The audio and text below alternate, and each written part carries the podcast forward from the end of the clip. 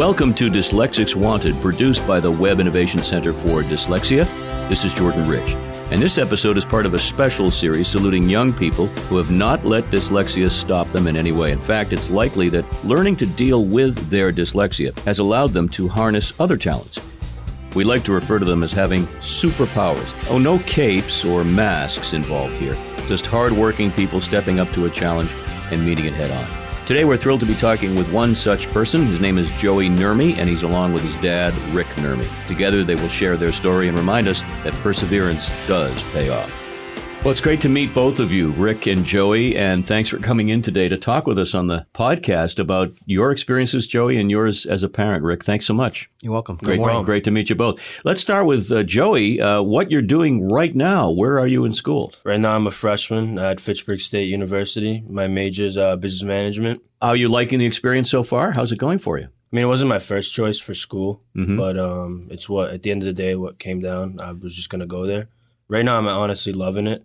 I'm making a lot of great friends. You know, I've come a long, a long way from where I started, and I'm very happy with how I'm performing at school right now. So, Congratulations. Yeah, That's great, man. Let's talk about where you started. I'll ask your dad to sort of jump in here. I mean, dyslexia is something that we deal with in the Webb Center and on this podcast, and everyone's story is a little different. Tell us a little bit about Joey as a youngster from your perspective. Okay. A great kid. Born in London mm-hmm. in 2000, and within three months we moved to Hong Kong. And Joey had a great experience in Hong Kong. Going to school it was almost the United Nations of, of children in his classroom. May I ask what, what it was that brought you to those other places? Was it your job, or were you in the military? Or no, I was with PwC, mm-hmm. PricewaterhouseCoopers, okay. and as an accountant and, and deal guy, I had the opportunities to be in, in London and Hong Kong.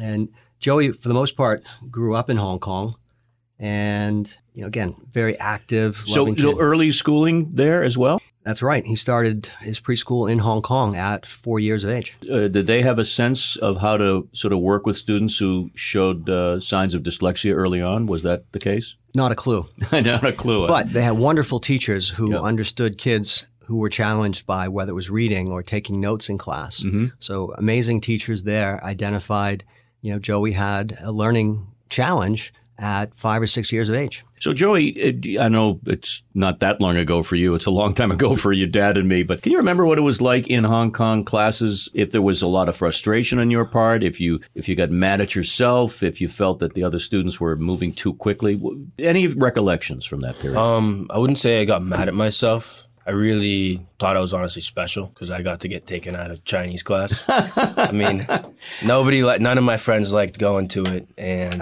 that was something I got to skip. I got to go. You, you reframed it then. Yeah, they took me out to go learn my ABCs. Wow, interesting. So when did you make it back to the states, gentlemen? When did that happen? Uh, that was 2008 when I came back, going into fourth grade. Okay, so let's pick up the story there because when we talk with folks in this segment. Kids with Superpowers, by the way, is the name of the segment. So congratulations. I don't see your cape rustling in the wind yet, but it will. What's the impact of him going into fourth grade, Rick, in American schools? An amazing transition and challenge because the whole family is living in Hong Kong. Mm-hmm. We made the decision for Joey's education to learn how to learn to go to the Carroll School. He had to live with his grandparents. And I remember a vivid story the summer that I'm putting him into his first day of school. He said, Dad, I feel like I'm getting kicked out of the family. Mm. We're laying in bed at night the night before he is going to school. And I said, Joe, you are going to be a magnet man for this family. Mm. You're going to connect with your cousins, your uncles, and make this family very proud. So it'll be a wonderful journey for you. I think that's an, an, element of all this that people sometimes who don't have dyslexic children or don't have dyslexia themselves don't understand. This is a an emotionally trying time for not only the student, for you, Joey, but for the whole family, especially when you're separated like that. So how long was it that you were alone, well not alone, but with your grandparents before folks returned and your family returned? Every other six weeks, I'd see someone. So there's extra pressure on you because you're separated. That's tricky. So the Carroll School, however, is what we want to focus on. Yes. Tell me, was it like immediate that you felt you were in the right place even at fourth grade? Did you feel that way?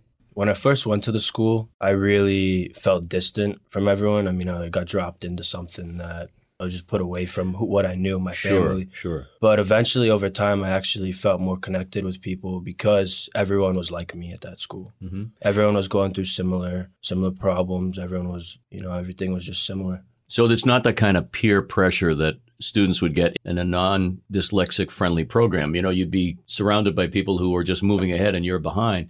Rick, when you were scouting for schools, what drew you to the Carroll? What was it? Was family advice. Mm-hmm. Thankfully, many members of our family were focused on education for their children, and there were a few that knew of the Carroll School. Mm-hmm. That's where I connected with Steve Wilkins. Mm-hmm.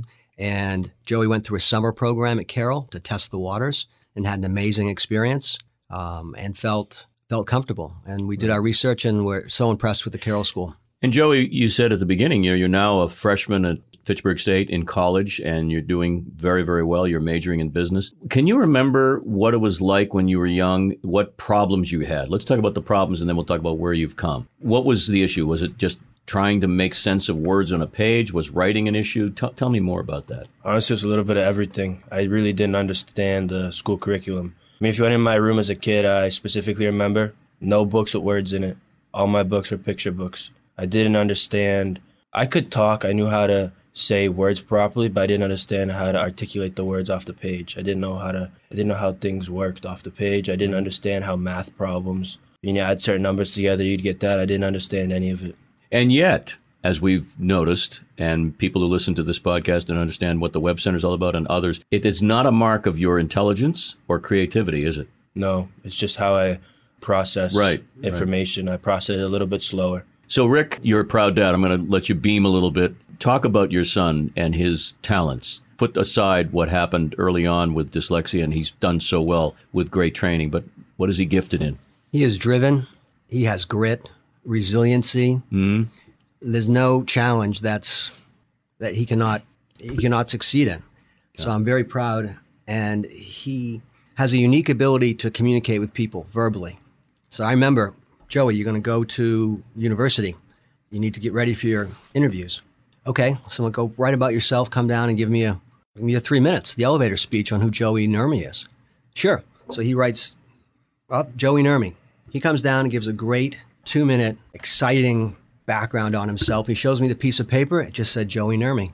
You have a future in my business then, because that's what we have to do. Oftentimes, we have to on the fly use our brains to come up with the words vocally. But that's a great gift. And, I also want to center back on resilience because here you are now in college and you've got a career path set for yourself. But, but a lot of people who have dyslexia feel beaten down. Do you, you understand why? Yes. Right. What do you think it is about you, your own personality, or maybe your upbringing, or that's enabled you to be so resilient? I mean, it, it's beyond the training, I would imagine, it's beyond the teaching, isn't it? Oh, 100%. I think that I am who I am today because of my dyslexia. I don't really think it's a disability. I think it's a gift. I think differently. I look at everything differently. Uh, I spend more time on things because it takes me longer to understand it. Mm-hmm. And in doing so, I understand information eventually more thoroughly and I can just retain it. I'm going to again address this to your dad because he's uh, a bit older than than you. Obviously, he's your dad, but he's also a guy who's lived the life. I think that's a great life lesson for anybody. Any challenge, any hurdle, if you look at it and reframe it as an opportunity, as painful as it might be for a while, wow, what a great philosophy that is. No, it's great. And honestly, you know, Suzuki, I, I study Buddhism enjoy the problems you encounter in life, enjoy the challenges you encounter in life. Yeah. And you know, Joey is such a positive, instrumental uh, young man. And I couldn't be you know more proud. So Joey, let me ask you about college now because it's it's a different environment. But is there any, let's say, access to additional help or instruction in your school? Tell me about college. How are you doing? They provide anything I need. So if I do need extra help, they will provide it. Mm-hmm. But I honestly don't need it anymore. I like to be, I like to do everything on my own. I like to show that I can do things on my own now right. and I'll figure out how to do something. And you know, if I do need that extra help, I will self advocate and go find that extra help. Self advocate. That's a reason you're resilient because you realize a lot of people are there to help you, but you got to do a lot of this on your own. You oh, got to ask for help. Absolutely. 100%. I'm going to start with you, Joey. What advice do you have for people in their young school years? I'm not talking about first or second grade because they're probably not listening to this podcast, but kids are in, say, middle school or high school and they're struggling, you know, what advice would you have in general?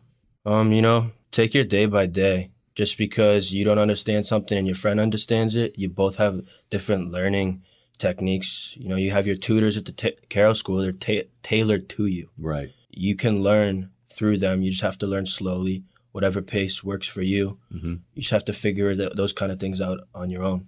And Rick, I'll pose the question to you because it's great to have a father and son team here. We've done other programs with the same dynamics. What would you advise parents who are now discovering that their children have dyslexia, let's say? Be open to different learning approaches. I mean, I've learned a lot about teaching, and I'm very fond of education. You know, multidisciplined approach. What the Carroll School brings brings to the table is amazing. You know, it's verbal, it's visual, it's playing games, and do all that with your kids at, at a young age, and interact and communicate you know, each day. We would read every night. Joey, Michael, David, we'd all read every night before bed. Mm. Some picked it up quick, some didn't. But Joey's a great reader and he learned how to learn at mm, the Carroll School. Learned how to learn. That's so impressive. And I think you nailed it when you said be part of the lives of your children. And all parents should be. Many are not for whatever reason, but those who are with dyslexia or learning disabilities in the family tend to really see success because they're part of it. That's 100% on point. I mean, communication. Mm with everyone in the family and that interaction is is critical regardless of mm. one's learning you know abilities and i have four kids olivia my oldest and then joey michael and david and from 2018 16 and 14 the success factor is so, so Joey, are you going to be able to do your dad's taxes pretty soon when he gets tired of doing it? He's a CPA or an accountant. He said, "Are you heading in that direction, or are you going to be a business magnate and take over the world?" I think we're going to go on the magnet. The magnet. I, I like that. I don't blame you because it's too busy in April. It's a good theme of the magnet man, and that story came to me in Joey's bed when ah. we first ah. took him off to school from from above. It was a really moment that I, well, I cried. I, I want to thank you both for taking the time. And, uh, you know, it takes a little bit of courage to come on the air and do a podcast or a radio show. Believe me, I've had thousands of people tremble in my presence. I don't know why they do. You guys are so poised and so confident and, uh, and obviously so successful. Thank you both, Rick and Joey, for sharing your stories with us. We really appreciate it. No problem. It's my pleasure. Pleasure, Jordan. Thank you. Thank you for listening to Dyslexics Wanted. Feel free to contact us here at WICD.org. There you'll learn more about how you can support the documentary film Decoders currently in production. We do welcome guest or topic suggestions for this podcast. Dyslexics Wanted is a production of the Webb Innovation Center for Dyslexia. I'm Jordan Rich, thanking you for listening.